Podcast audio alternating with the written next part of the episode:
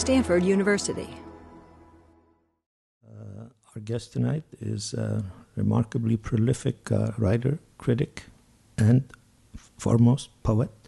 He's also a student of Iranian literature. He has a PhD from UCLA in Persian literature. He has written his dissertation on the uh, modernist tendencies and the place of nature in the poetry of uh, Nima Yushij.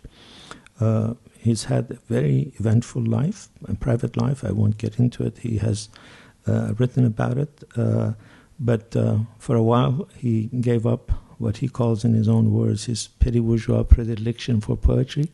Uh, then, uh, thankfully, he regained that predilection uh, and has published numerous collections of poetry, both in English and in Persian, and uh, works of criticism, works of literary history, and even a prize winning children's uh, book.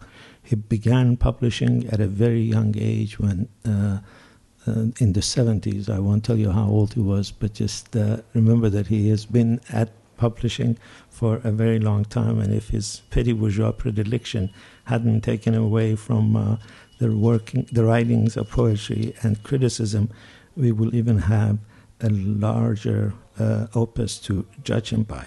Uh, he lives in uh, Los Angeles, but as he says in one of his essays, his body is in Los Angeles, but his mind ruminates the ruins of a lost revolution in Iran. Mr. Dr. Naficy.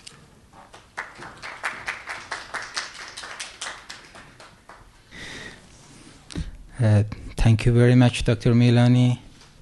I would like to express my gratitude for inviting me to Stanford. It's a pleasure to be at Stanford uh, as a guest, although I don't consider myself a guest uh, in the Bay Area. I often travel here. I like the weather, it's colder than Los Angeles, and the sky is bluer and uh, more than anything else, my girlfriend lives here.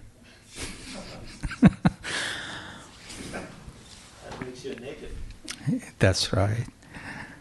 Uh, so tonight, uh, I'm going to talk about uh, Persian poetry in Los Angeles, nostalgia versus uh, adaptation. Um, Los Angeles uh, is sometimes uh, called Irangeles because more than half a million Iranians live there.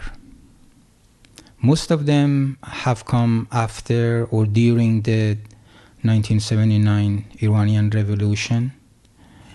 Some of them were beneficiaries of uh, the fallen monarchy. And some of them were the supporters of the revolution, but then became dischanted or uh, suppressed by the rising theocracy. After arrival, mm, Iranians in Los Angeles established their Persian radio, TV, newspaper, as well as their Persian bookstores, especially on Westwood Boulevard. Uh, and uh, also having uh, mm, teaching classes in mm, classical poetry like uh, Molana or Hafiz classes. Iranians are very proud of their classical poetry especially uh, Shahnameh written by Ferdowsi 1000 years ago. In uh, Los Angeles today, more than 30 uh, established poets live who have published a collection of poetry either in Iran or uh, in Los Angeles.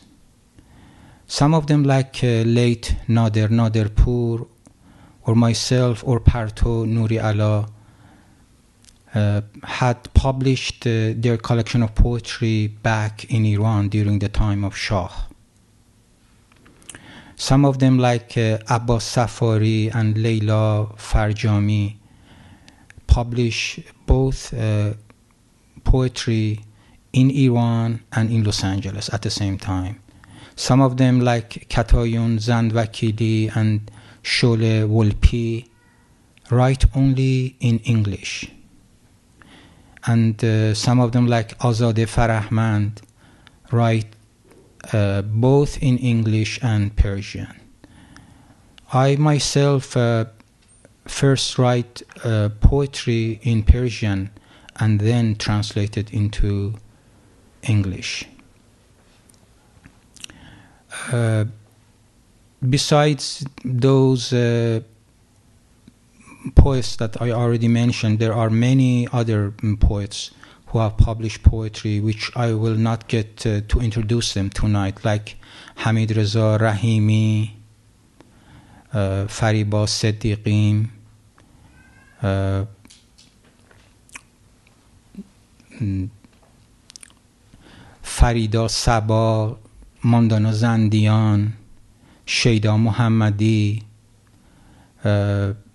مرتزا میرافتابی فضل الله روحانی خلیل کرباسی فرزاد همتی and many others 14 years ago uh, on March 20th 1998 I hosted a, a poetry reading in Beyond Baroque Literary Arts Center in Venice Beach in Los Angeles uh, mm, on the occasion of Persian New Year, in which five poets, Nader Naderpour, Mansur Khaksar, Partonuri Allah, Abbas Safari, and myself read poetry both in English and Persian.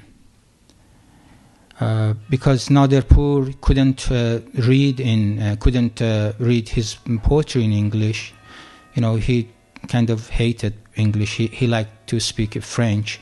So my late uh, friend Harriet Tannenbaum read his English poetry for him.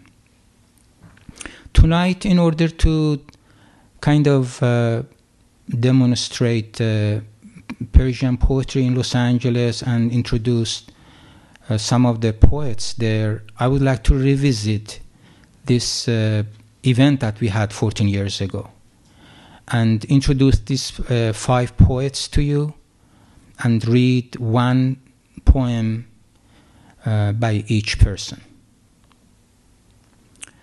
Uh, I will concentrate only on one question are these poets uh, still are dreaming on are dreaming of uh, going back to their homeland Iran? Or have they come to some kind of acceptance with their adopted country with their adopted city Los Angeles?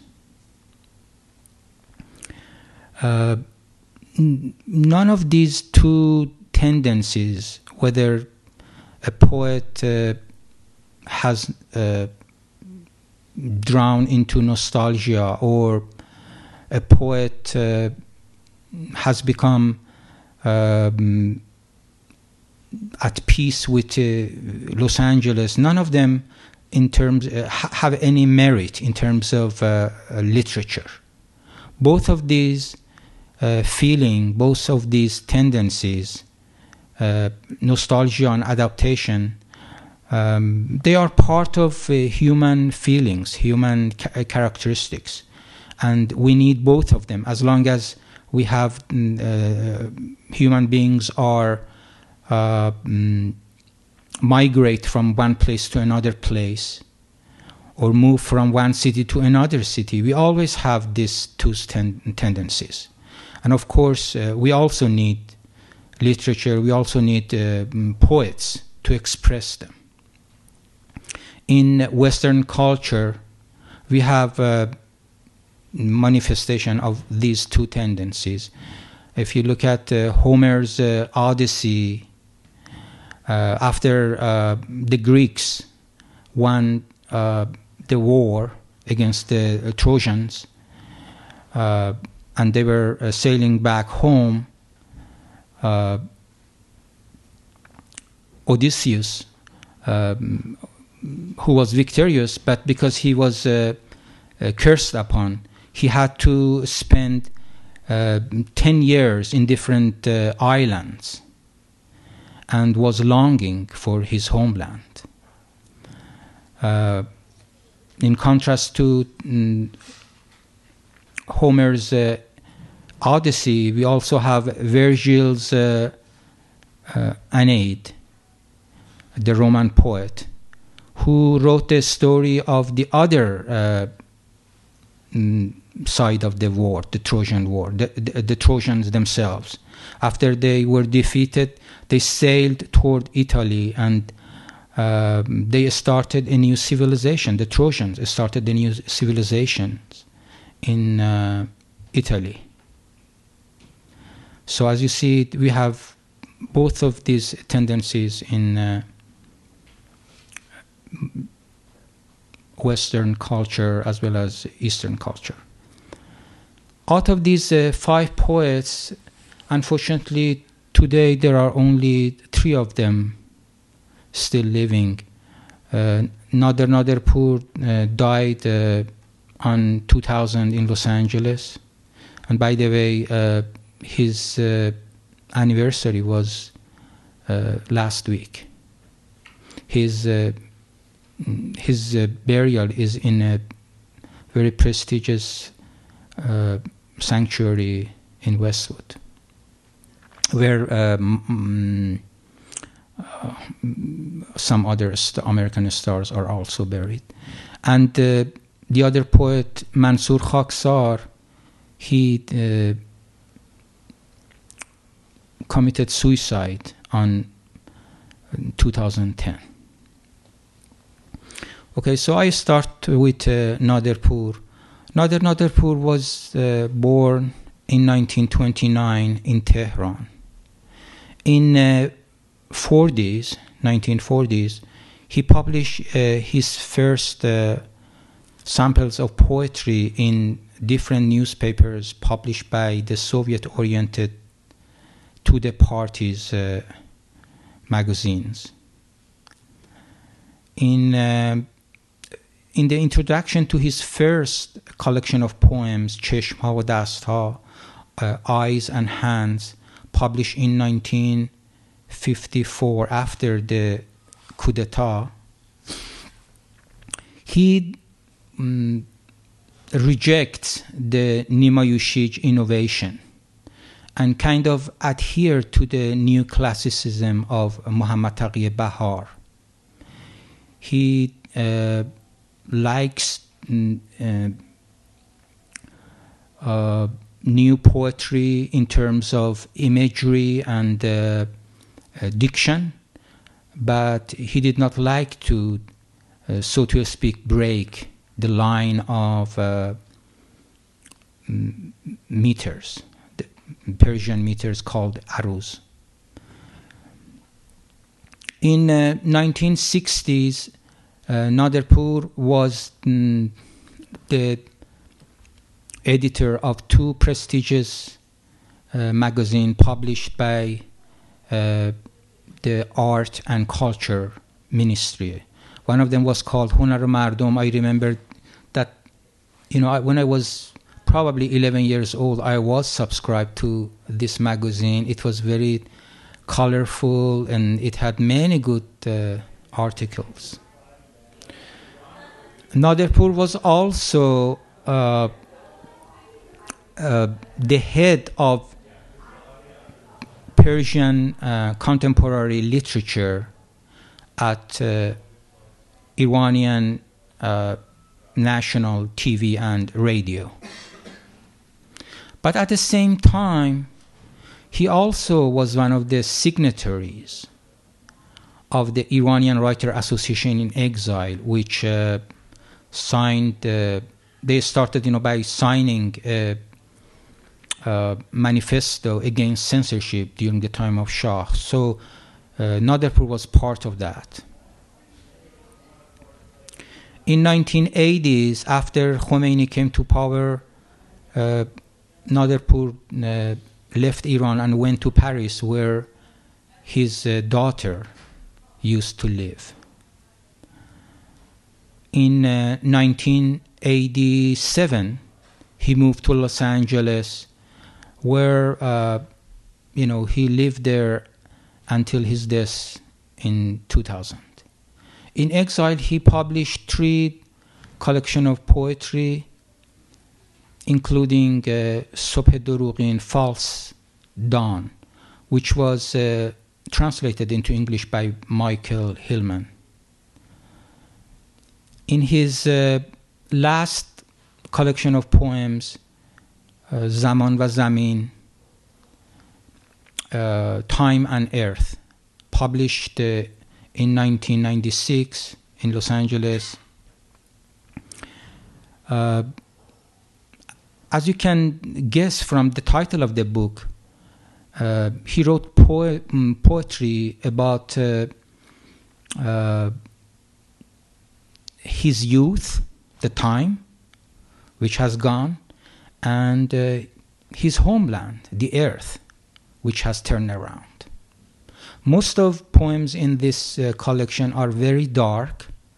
They are mostly about uh, fear of Naderpour from uh, coming to um, coming to old days. He sees nothing interesting in old age.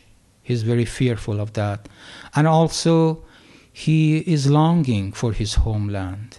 He has no sympathy with his adopted city and uh, even sometimes, as uh, can be seen in this poem that I am going to read for you, um, he has a bad feeling toward the inhabitant of Los Angeles.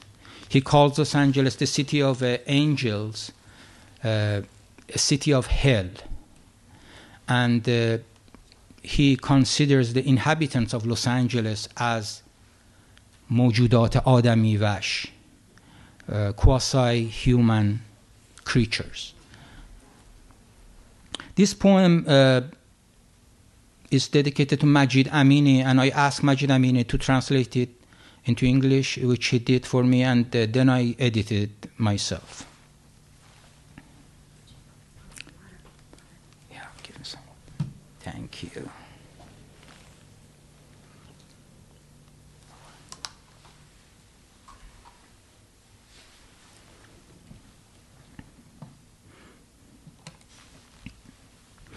American Night by Nader Naderpour. The place of my exile is a city on the shore of western sea with old palm trees and neo palaces taller than imaginary giants. This city for greedy earthlings is home to the angels, but it is a hell with the beauty of paradise. That from the beginning of illusionary cosmos creation has allowed has allowed Satan to its realm.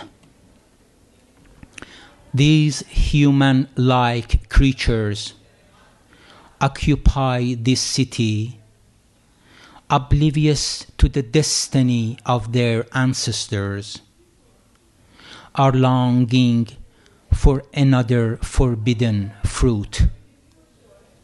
Today, at nightfall, the old sun, in the burning fever of madness, from the peak of the greatest skyscraper threw itself on the sea cliff and died.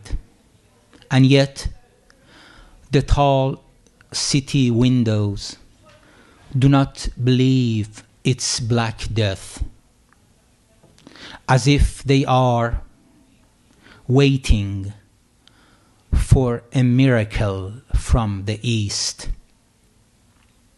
After its death, there is no stars in this in this exile night because all the stars are lost in the warm smoke of clouds and the sparks of their delicate gazes are only hidden in the small raindrops as pure as the pigeon eyes. In this night more naked than black marble, I walk on the carpet of autumn leaves with my gaze at the passing birds. The tears pouring from the sky and dripping into my gazing eyes resembles resembles pieces of glass that through them stones, plants, animals, and men all look drenched. I inhale the scent of the earth through through the air and drink it as a bitter wine in memory of my ruined motherland. And I began to cry. This time through my eyes from behind its tears, not cloud tears. I see vividly that on both sides of the road, the colorful images of a hundred city lights are floating on the rain water puddles.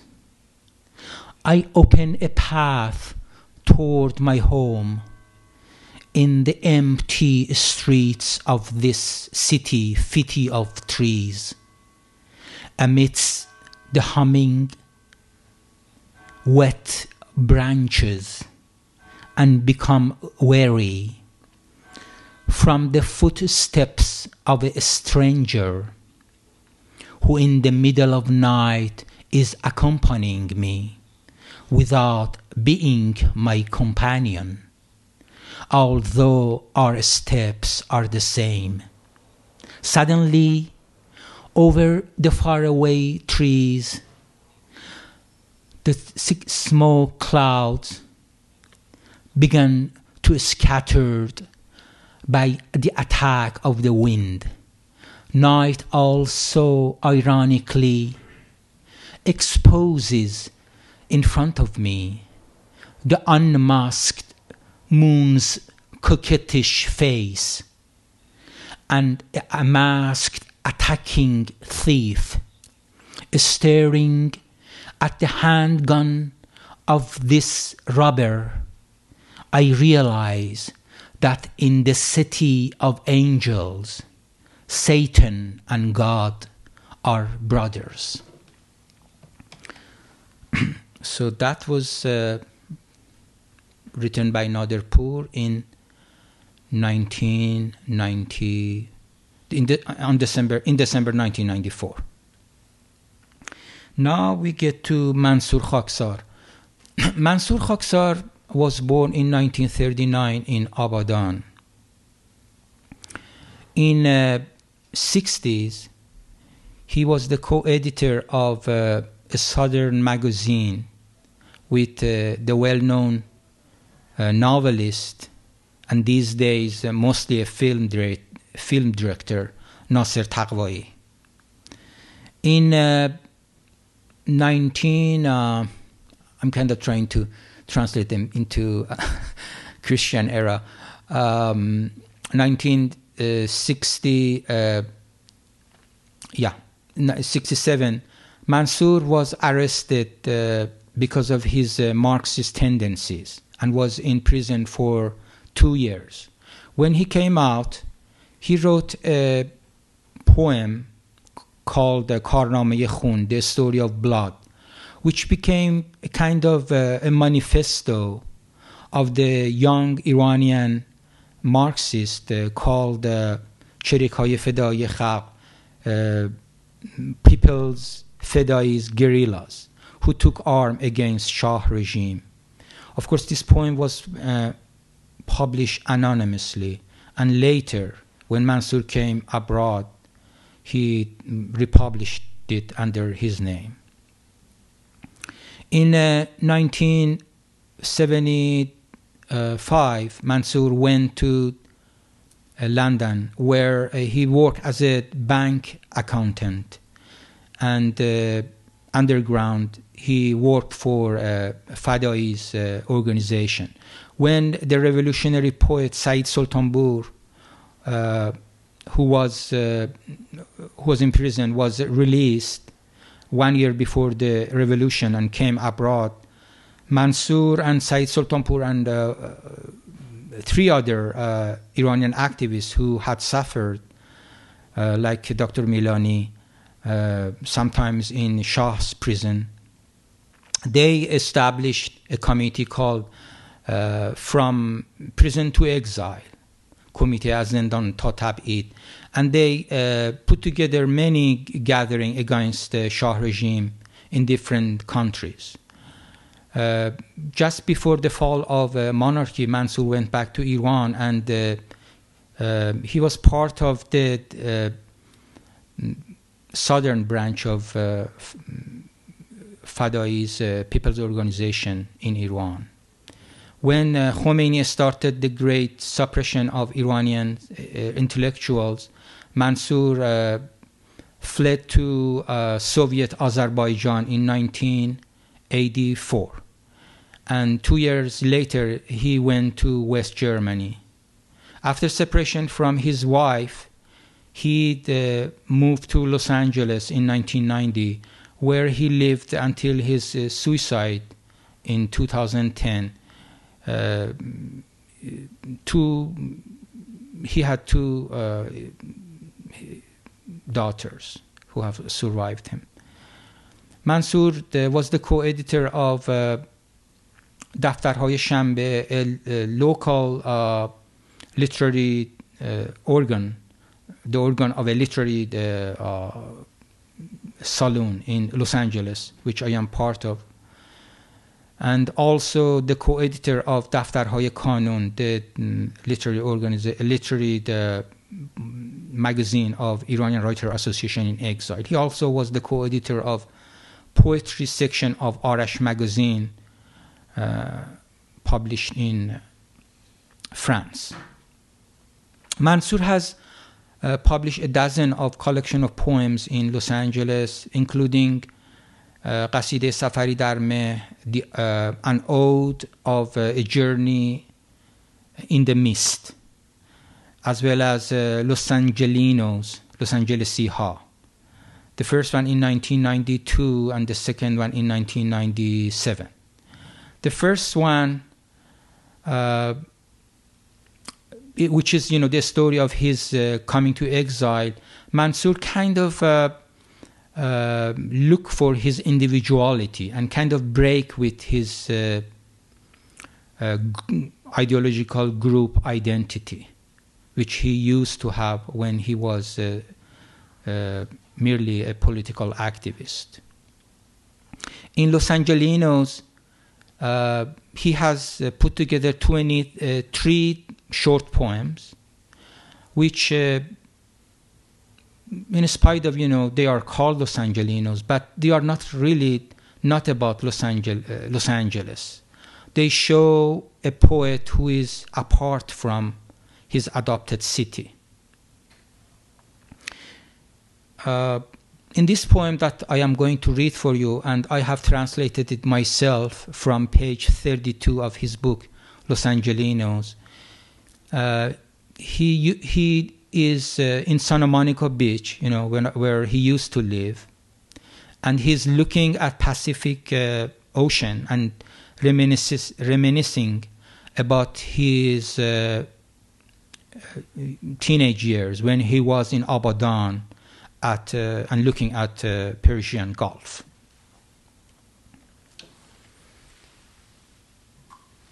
Nothing is better than a sip of water.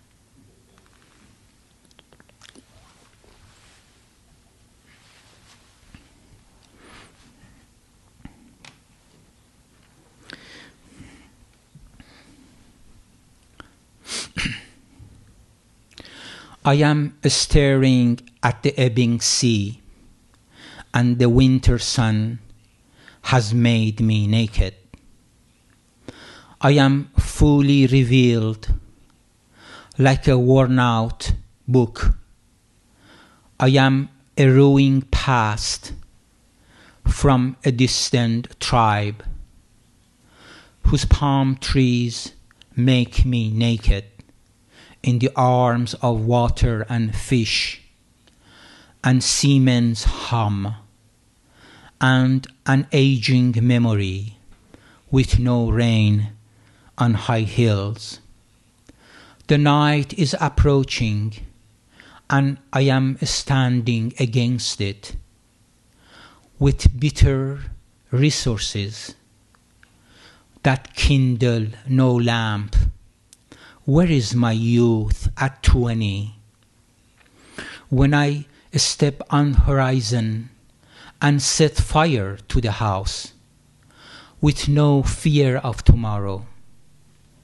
The crescent moon has opened its arms in solitude, but does not camp within me. For hours, I've been floating on the shallow water and the nightly world has been chasing me. To count the delay of returning homes, I planned the paddle of wind in the water and grow in its sail. My vision is blurred. I have made the sky cloudy and sailed aimlessly. Now we get to Parto Nuriala. She was born in Tehran in 1946.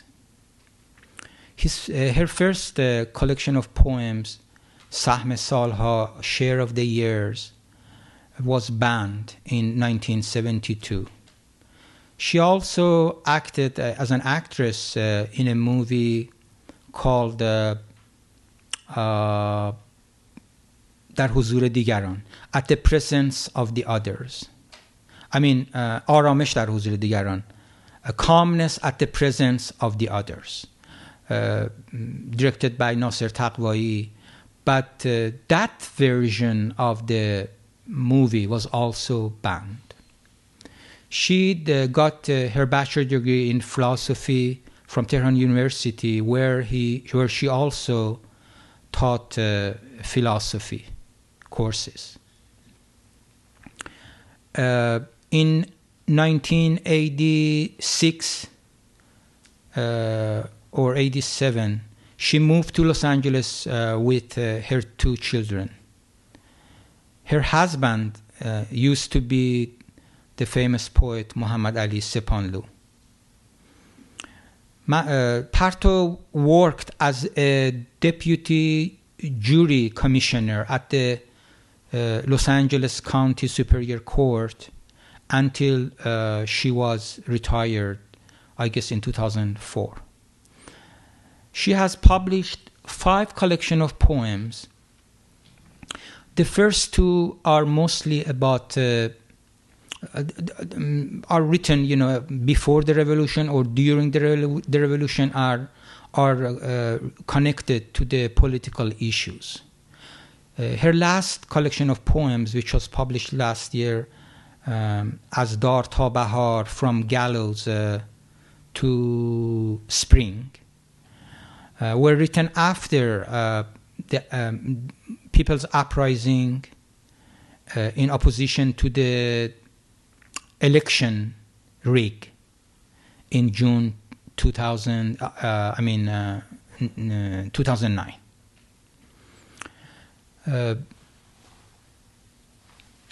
Parto considers herself a, a, feminist, and she, as you can see um, from two of uh, her uh, longest poems, I Am Human and also Four Seasons, in which she uh, narrates the story of women in patriarchal societies. Except one poem that uh, I am going to read for you, uh, rarely you can find any uh, in uh, Parto's poetry. You can find rarely you can find any references to her surrounding in Los Angeles or any nostalgia about uh, you know her times in Tehran. Except this poem, Sad Sal Be as in Salha, which uh, was published by Nilufar Talebi and was uh, published uh, as part of uh, Strange Times, My Dear, a collection of Iranian contemporary writers edited by Nahid Mozaffari and Ahmad Karimi Hakkak. So I'm going to read for you this particular poem, which in which you can find both references to Los Angeles and back in Tehran.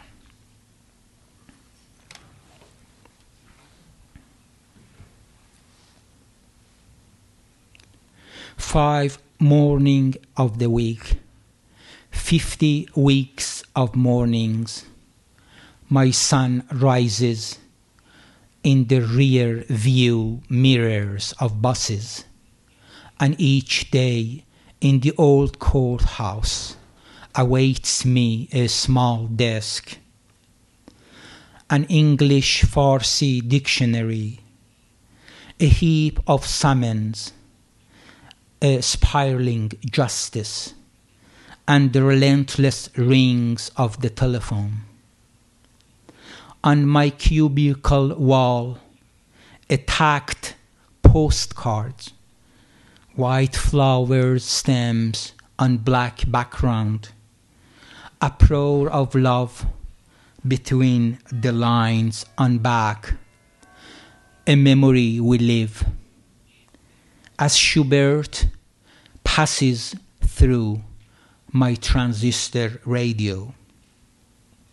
On the opposite wall, there is an image of Maya Angelou, Ahmad Shamlou, freeways, maps, and the rendition of love poems by Paz.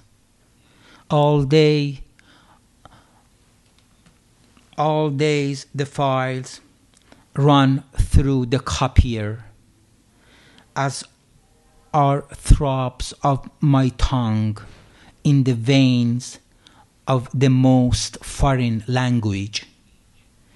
Each dusk returning home I hauled passerbys in search of my lost days in Los Angeles and asked the policeman after that young woman whose hands were chained in this house of fortune. Many happy returns. The voice of he who is in love repels through my house via the answering machine. A feverish drop waters the burned jasmine leaves, and then traipsing in books and stitching clothes, reading, writing, washing, scrubbing surfing the web, typing, sewing, weaving memories thread to thread, one by one, mouth stitches, one stitch over, one stitch under, one rose crimson, one the color of sorrow. And when night falls, so the heaviness of habit scars, not my days, hidden from the moon, I unstitch the old thread. and send my keen eye, clad in the gilded gown, off to tomorrow. Abbas Safari was born in Yazd in 1951. When he was a teenager, he wrote uh, uh, lyrics for the late uh, popular uh, singer Farhad. Uh, in 1979, he moved to Los Angeles, uh, where today he lives with his American wife and two children. He used to have a, a small business in waterproofing, but now he's retired. He Abbas was the poetry editors of two Iranian magazines, Sang and Cactus. Uh, used to be published in exile. And he has published uh, a few collection of poems both in Tehran and in Los Angeles, including uh, Tariq Roshanay Huzur, uh, uh, The Darkness and the Lightness of, uh, of, uh, of Presence. Uh, old camera and other poems and uh, the burned uh, matches. Uh, contrary to the other uh, four poets of our uh, brief survey tonight, uh, Abbas rarely writes political poetry. In his two recent collection of poems, one can see a tendency toward the uh, pun, in other words, uh, mm, playing with language, as well as uh, satire, as can be seen in this poem, which is uh, which he wrote in 2005 from uh, his collection Burnt uh, Matches, published in Tehran, and I am using uh, Nilufar Talebi's translation, published in her book Belonging poetry of 18 poets uh, in exile. So, another sip of water.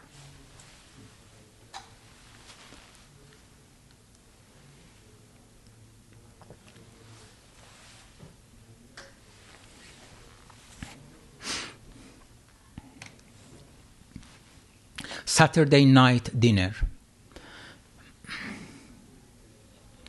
The onion I will grade to keep the string of my tears from drying.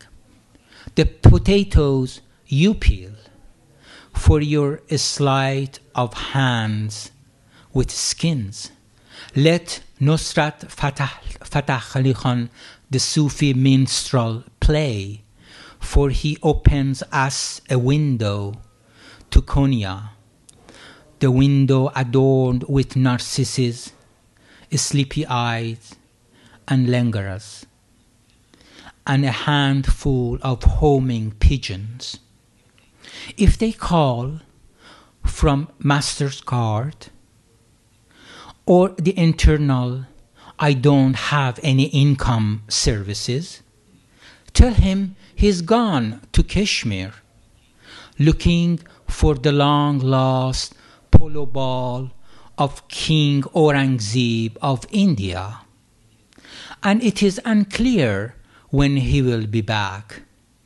Don't laugh, my darling. Cultural misunderstandings dismiss the disturber quicker than hollow conversations.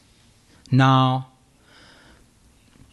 now bring this, now while this aged Indian rice ripens, put two glasses lip to lip near our hands of our oldest vintage four year wine, a, a reminder of century past. A sip of good wine is enough to erase an entire century from one's memory. Sip after sip, we can backtrack so far that after dinner we can find ourselves in moonlight of palm groves of Mesopotamia, and around midnight in a primordial plains naked and boundless. Majid Naficy, myself, uh, uh was born in Esfahan in 1952. My first poems were published in Jung Esfahan when I was 13, and my first collection of poems in the Tiger Skin was published when I was uh, 17. Uh, after the, uh, I was very active uh, in the Iranian Revolution against the against monarchy, but after the new theocracy came to power, they started killing pe- people, including uh, my first wife, Ezzat on January 7, 1982, and also my brother Saeed.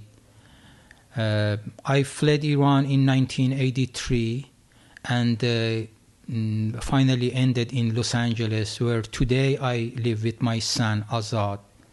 He now has become a rapper and hip hop uh, artist. In fact, tonight uh, he has a, a performance in Los Angeles. Uh, I have uh, published uh, a dozen of uh, collection of mm, poetry, both in English and Persian. Now, just kind of to wrap up this conversation, I would like to mm, summarize a little talk that I had in 1995 called uh, A Reader Within Me.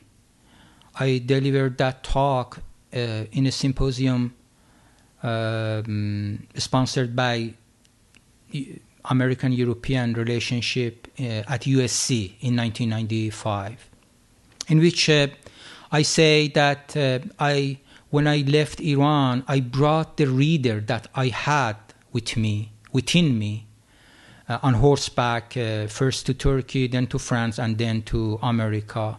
For half a dozen, when I wrote uh, poetry, I still wrote for that reader from Tehran.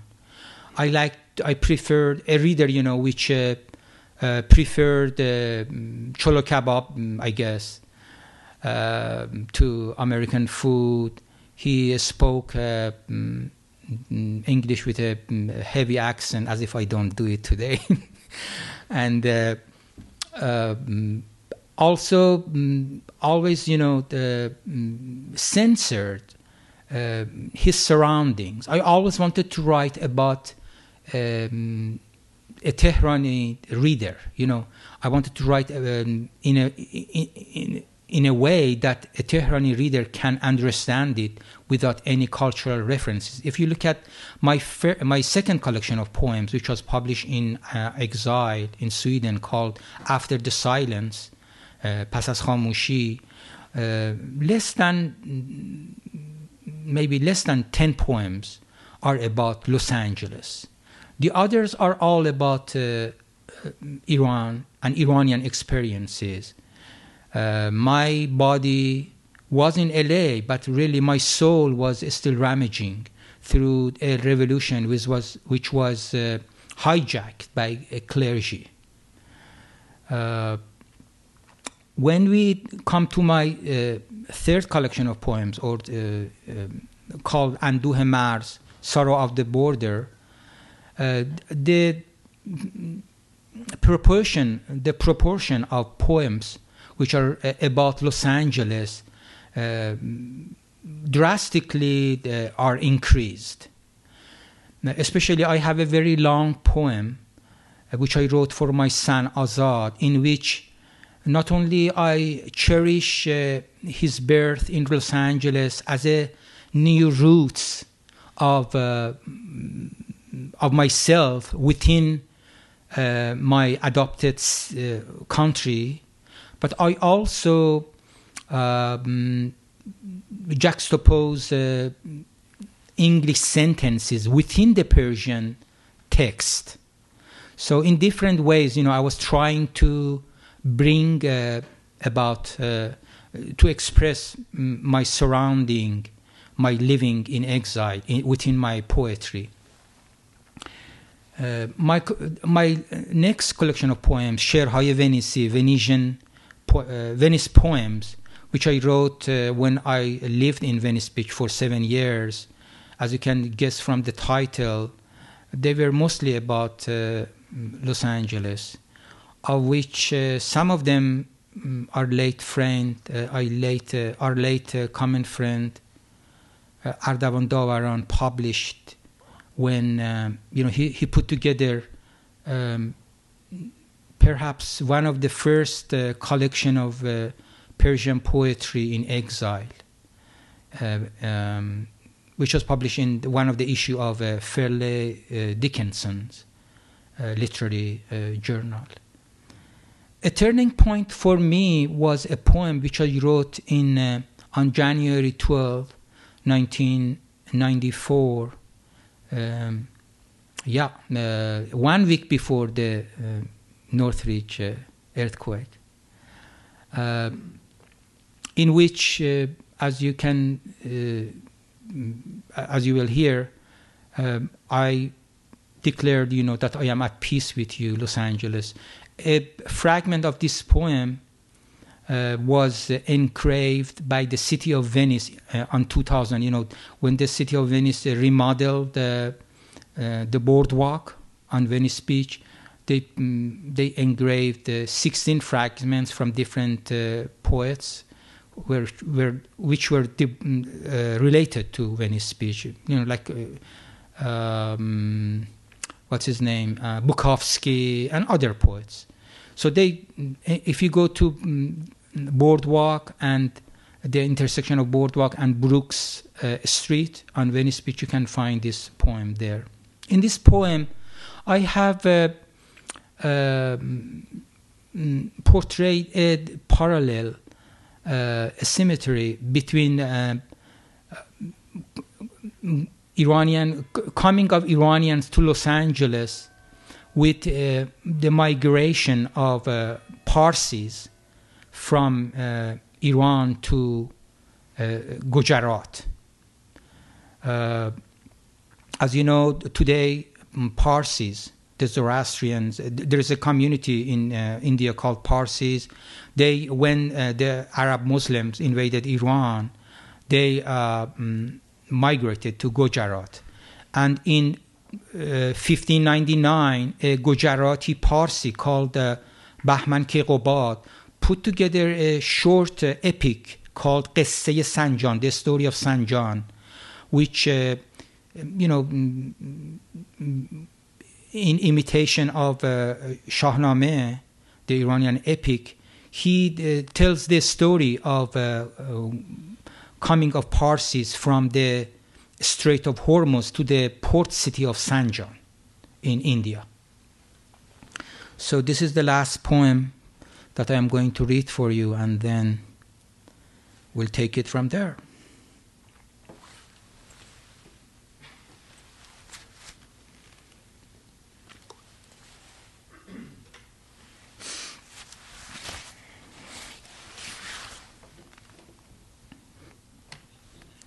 Ah, Los Angeles. Ah, Los Angeles. I accept you as my city and after 10 years, I am at peace with you, waiting without fear. I lean back against the bus post and I become lost in the sounds of your midnights. A man gets off Blue Bus 1 and crosses to this side to take Brown Bus 4 Perhaps he too is coming back from his night on campus. On the way, he has sobbed into a blank letter. And from the seat behind, he has heard the voice of a woman with a familiar accent. On Brown Bus 4, it rains A woman is talking to her umbrella, and a man ceaselessly flushes the toilet. I told Carlos yesterday, your clanging cars wake me, me up in the morning. He collects cans and wants to go back to Cuba. From the promenade comes the sound of my homeless man. He sings the blues and plays guitar. Where in the world can I hear the black mourning of a saxophone alongside a Chinese chimes and see this warm olive skin through blue eyes. The easy moving doves rest on the empty benches. They stare at the dinosaurs who sprays waste, who, sprays do, uh, dull water on our kids. Marzieh sings from a Persian market. I return homesick and I put my feet on your back.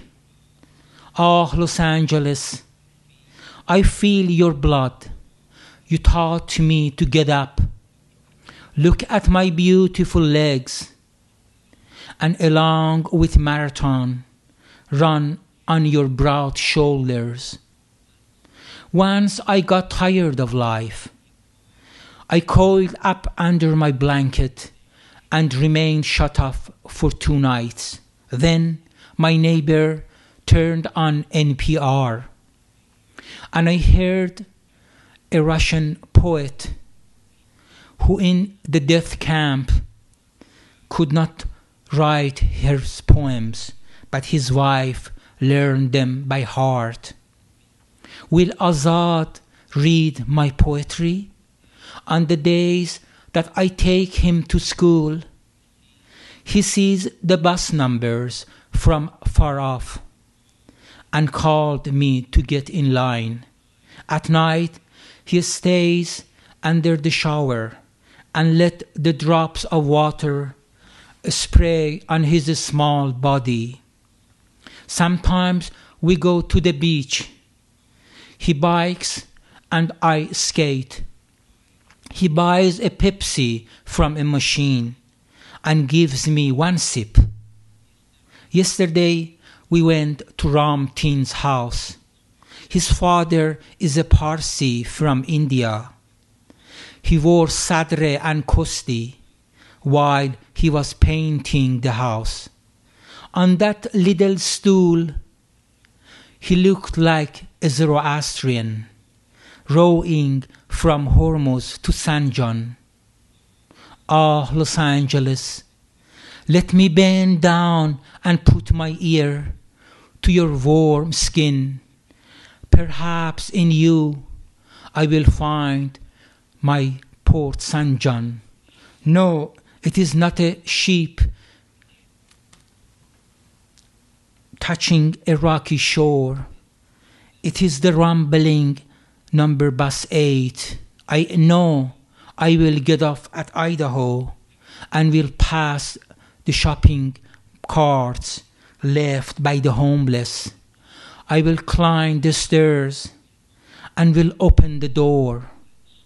I will start the answering machine, and in the dark, I will wait like a fisherman. Thank you.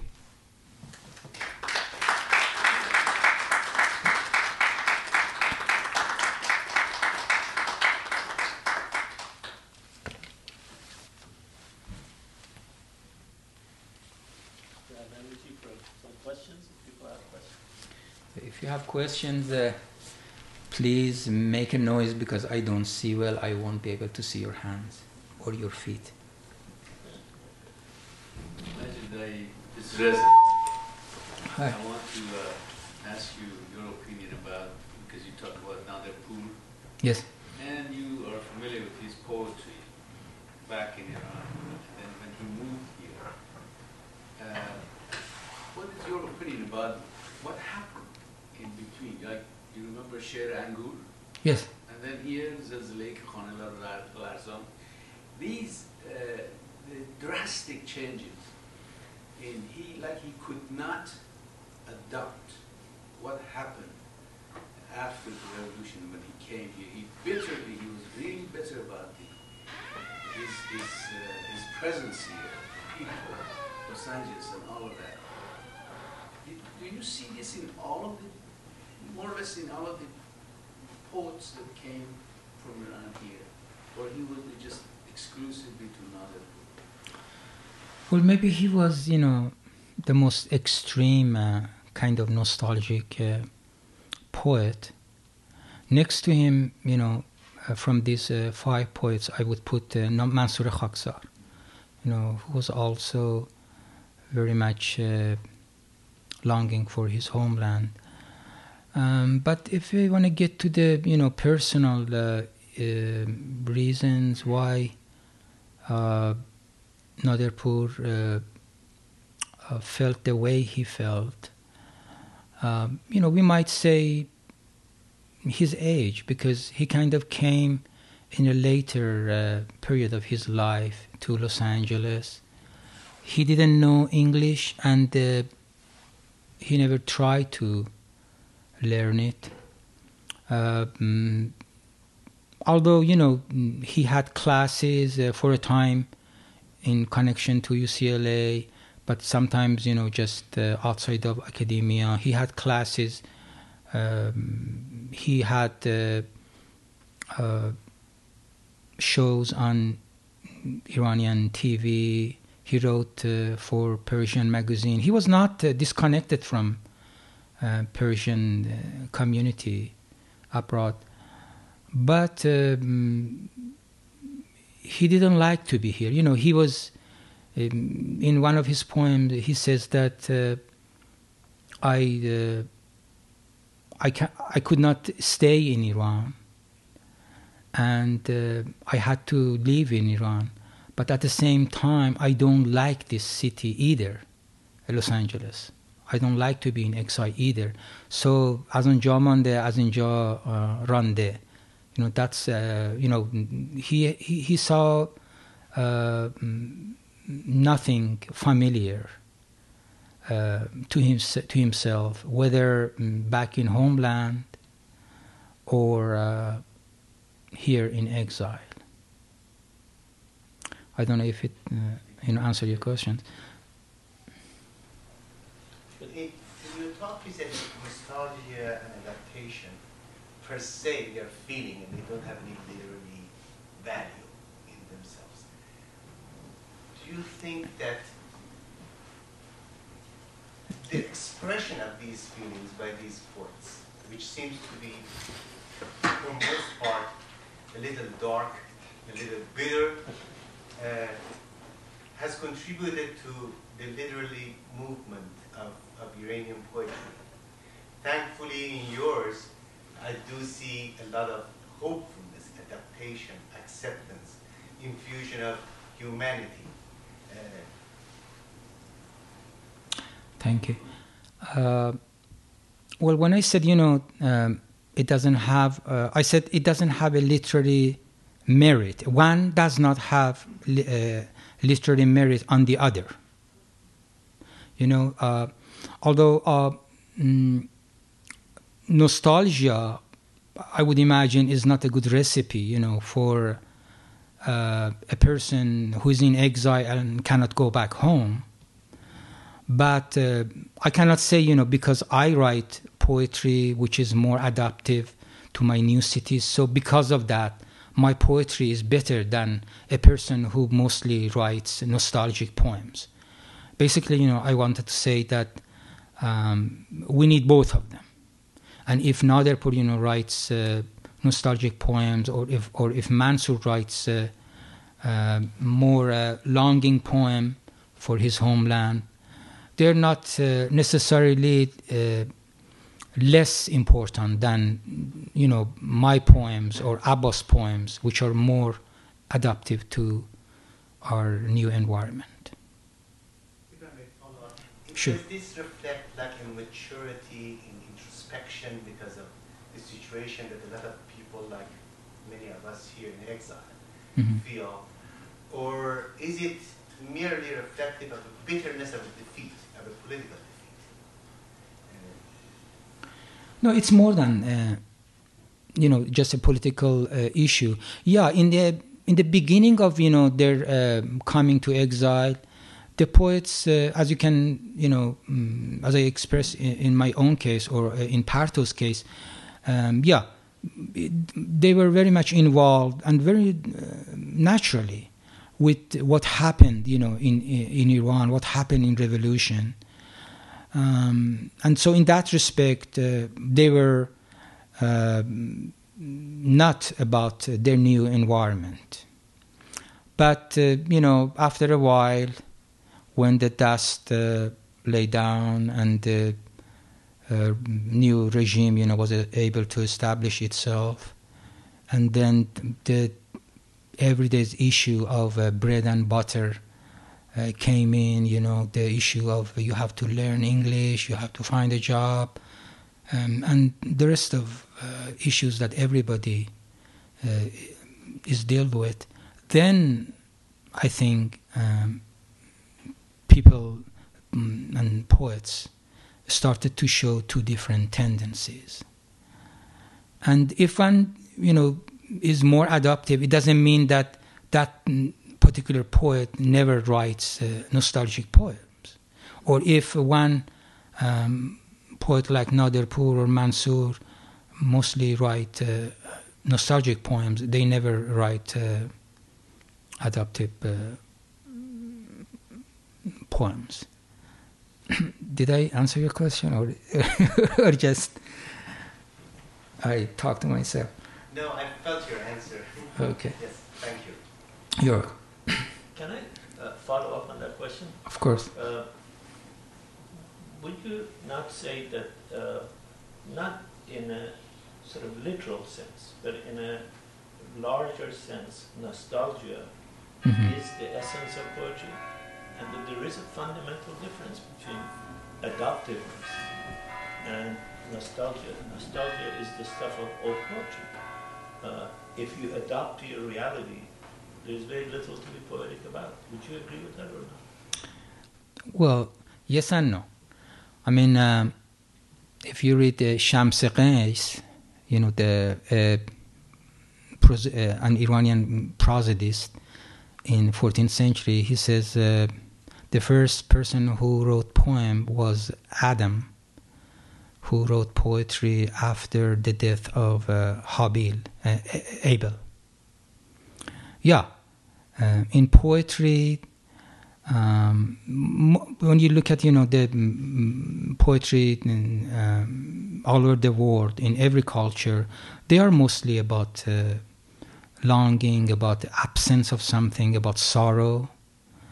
But at the same time, you have a, a poetry of joy, you know, in different ways. Like someone might uh, mm, see enjoyment and joy in mysticism, which is a kind of you know longing itself, or uh, maybe in uh, uh, erotic erotic poetry, you know, love poems.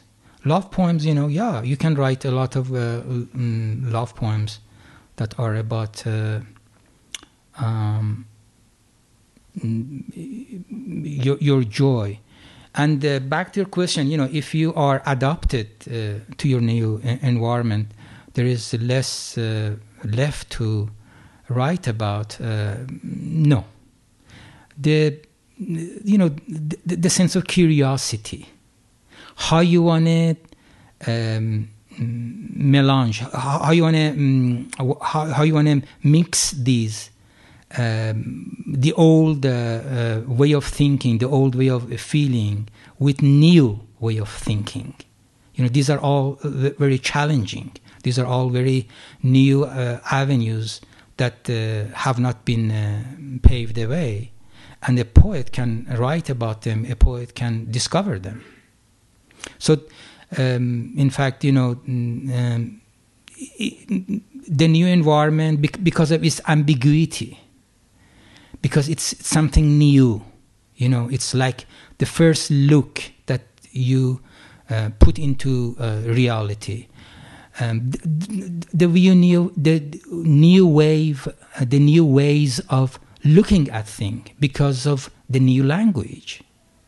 These are all new sources that you can bring to poetry. What do you think? Oh, absolutely. but that is a form of longing. That is uh, defamiliarizing the familiar mm-hmm. and rendering it strange and uh, longing for a, a, new understanding. I, uh, but that's a, a you know, Vaishnavas chun hikayat mikonat, it's about longing. If that is the manifesto of uh, Masnavi, I would submit that uh, a sense of uh, a sense of nostalgia is very uh, not in a literal sense. I meant it not in the sense of you know uh, accepting Los Angeles. Mm-hmm. how can you accept Los Angeles if you don't learn English? I mean, how can Pur ex- expect to be welcome in Los Angeles if he makes a concentrated effort not to understand it, not to speak it, not to join it? All he has, I, I agree with Reza. I mean, Pur became sort of intolerably bitter about things that there was no reason to be bitter about. I mean, Los Angeles was nice to him, uh, much nicer than anywhere else. But uh, he made no effort to understand Los Angeles and he had this romantic sense of entitlement that the poet must be angry at the environment and he has the right to say anything about uh, the environment that he wants. Um, May I make a point and ask another question in that vein? Yeah. I'm thinking about American poetry of Whitman and others, which does not focus on nostalgia. It's very hope-filled and progressive. Uh, Dr. Milani has pointed out to us in several of these uh, affairs that there is currently a kind of renaissance underway for Iranian arts, culture, literature in the diaspora and in Iran, in spite of the suppression. So I've asked you to comment about hope-filled poetry coming out of Iran, maybe on the internet, or are you aware of anything like this happening, a resurgence of poetic feeling, maybe revolutionary poetry in Iran? Um, or in the diaspora, let's put it. Yeah, we have. Um, you know, we have uh, good poetry coming out of Iran and uh, written in exile. Um, but I would rather not to, you know, name anybody. Because? Um, yeah, I'm more safe. well, uh, you know, in Los Angeles, uh, I uh, I have uh, listed a few names, and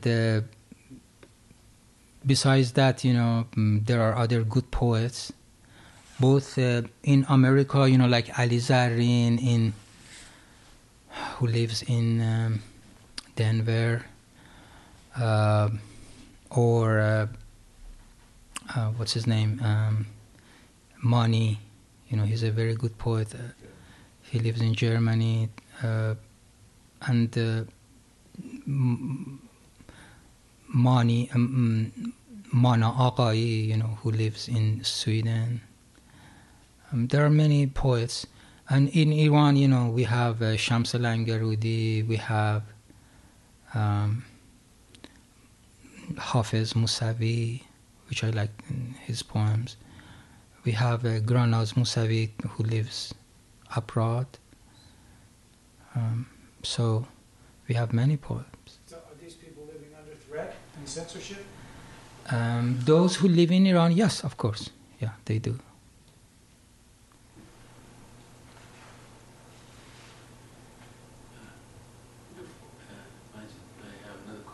Okay, sure. And by the way, that was a very good sam- example of uh, uh, helpful, joyful poetry, Walt Whitman. In fact, uh, Walt Whitman was the first poet, you know, who inspired me to write. I was 11 years old when uh, uh, at that time, mm, I think it was in uh, in 60s, two collection of poems were published uh, bilingual from English into Persian. One by Robert Frost, translated by Fatullah Mujtabai. But because you know he had he had tried to compose it in meter, he has really ruined the po- the, the, the poetry. I, I really hate um, you know people who try to. It's not an easy job, you know, because you become a versifier. But quite the contrary, Muhammad Ali Islami Nudushan has translated uh, Leaves of Grass into free verse, really beautiful. It And- like it would fit into other forms of Persian poetry. Yeah. Better, free verse. Yeah, I, I think so. Anyhow, so that's a very good example of uh, poetry which is not uh, nostalgic. Although, you know, I mean, of course, because he was under the influence of uh, uh, Emerson and the, uh, the super, what, whatever, whatever uh, transcendentalist, they, he had some kind of, you know, uh, mysticism and uh, kind of longing for the whole universe, you know. Can I, Pose another question in that vein. Um, it, okay, but uh, About should universalism. uh-huh, okay. Where is the universalism in, of Rumi and Hafez in Persian poetry today? Okay. Okay. Uh, can we see what Reza wanted to ask and then give? Okay, sir. Uh, We're talking about nostalgia in, in the poetry. Like Parto, it seems to me because Parto had some dedicated herself to her family here, the children, the mother, and others around her, and feminism. Therefore, you see there is no really connection and nostalgia or bitterness about whatever happened in Iran.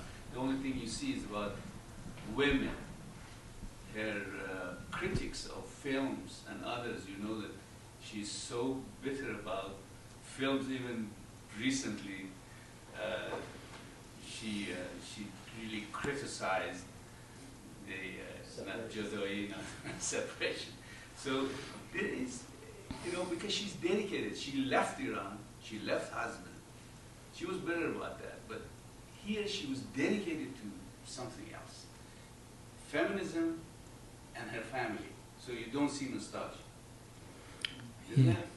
Yeah, one you know one time um, I asked her uh, why is that, and she said, you know, when I was in Iran, I came from uh, one one's man house to another man's house. What is it that I, you know, uh, crave for? Nothing. Um, and her experience, you know, back in Iran, um, her poetry was not really published. Her, um, he, she was in, she played in both uh, theater and uh, movie, but they were not really um, shown. They were censored. So you're right. I think so. You're right. Okay. Uh, now get back to your question. The universalism of Hafiz and Rumi and what Where is it? in uh, Walt Whitman's. No, in Persian poetry now. Contemporary Persian poetry, is it there? Um, Because it's not a string that's recognized as, what do you want to say, Islamic. Universalism. mhm. Well, um, you know, I have written myself. I don't know if you you, you can Google it um, online. I have written um, um, criticism of uh, what's his name. Um, um, God, uh, who's the American translator of uh, Rumi? Uh, no, no, no. The most uh, very um, very popular one. No, no, no. Uh, God. Yeah, Coleman Barks. Yeah, I have written a, criticism, you know, about Coleman Barks, and also I have uh, my own uh, views about Rumi's poetry. I don't, you know, take it at uh, face value. I, I think, uh, um, but uh, I I think it goes beyond the, the extension of this session. Um, so, mm, there is that universalism, of course, in Rumi and Hafiz, but uh, mm, it's very different from universalism based on individual rights. That's the that, that's my main point. Um, this is something that uh, we saw and we encountered mostly in Western literature.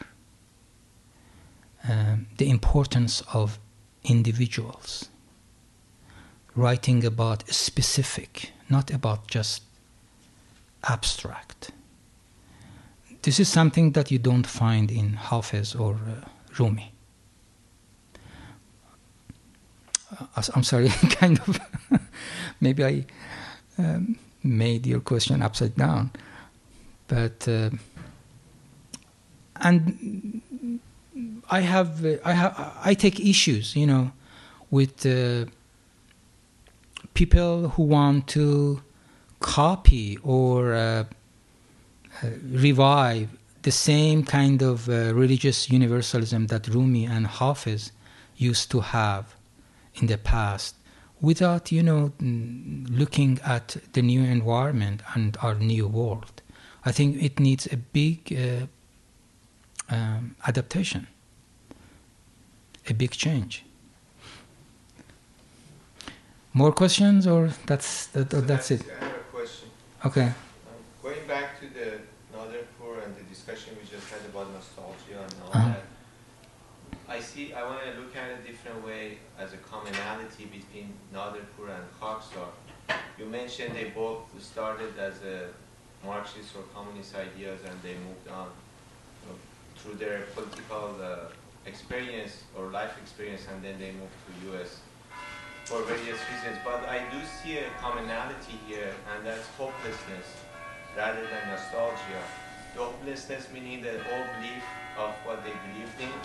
yes Mansur Khaksar maybe remained the same way in his thoughts, but maybe Naderpour change, but he didn't want to show that change, so therefore he created sense of hopelessness. Do you see that in their poetry as far as hopelessness, or are you still saying it, seeing it as nostalgia? Well, you know, I kind of uh, put them together. I think uh, if you are nostalgic and if you are um, too much drawn into nostalgia, then you feel uh, hopeless and uh, helpless. You know, they come together. Yeah, I agree with you. Uh,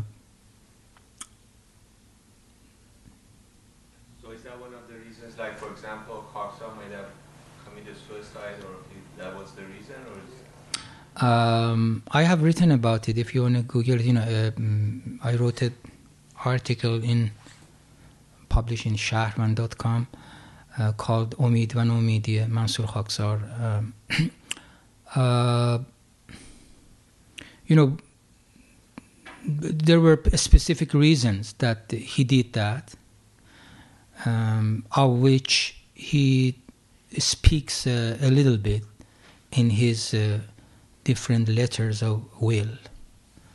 If you are uh, interested, you know, you can find them in one of the issues of uh, Zaman magazine published in uh, Denmark. That specific issue, which was dedicated to Mansur, was uh, edited by Khosrow. Thank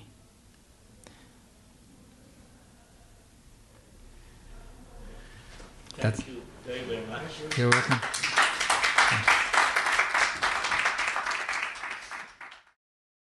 For more, please visit us at stanford.edu.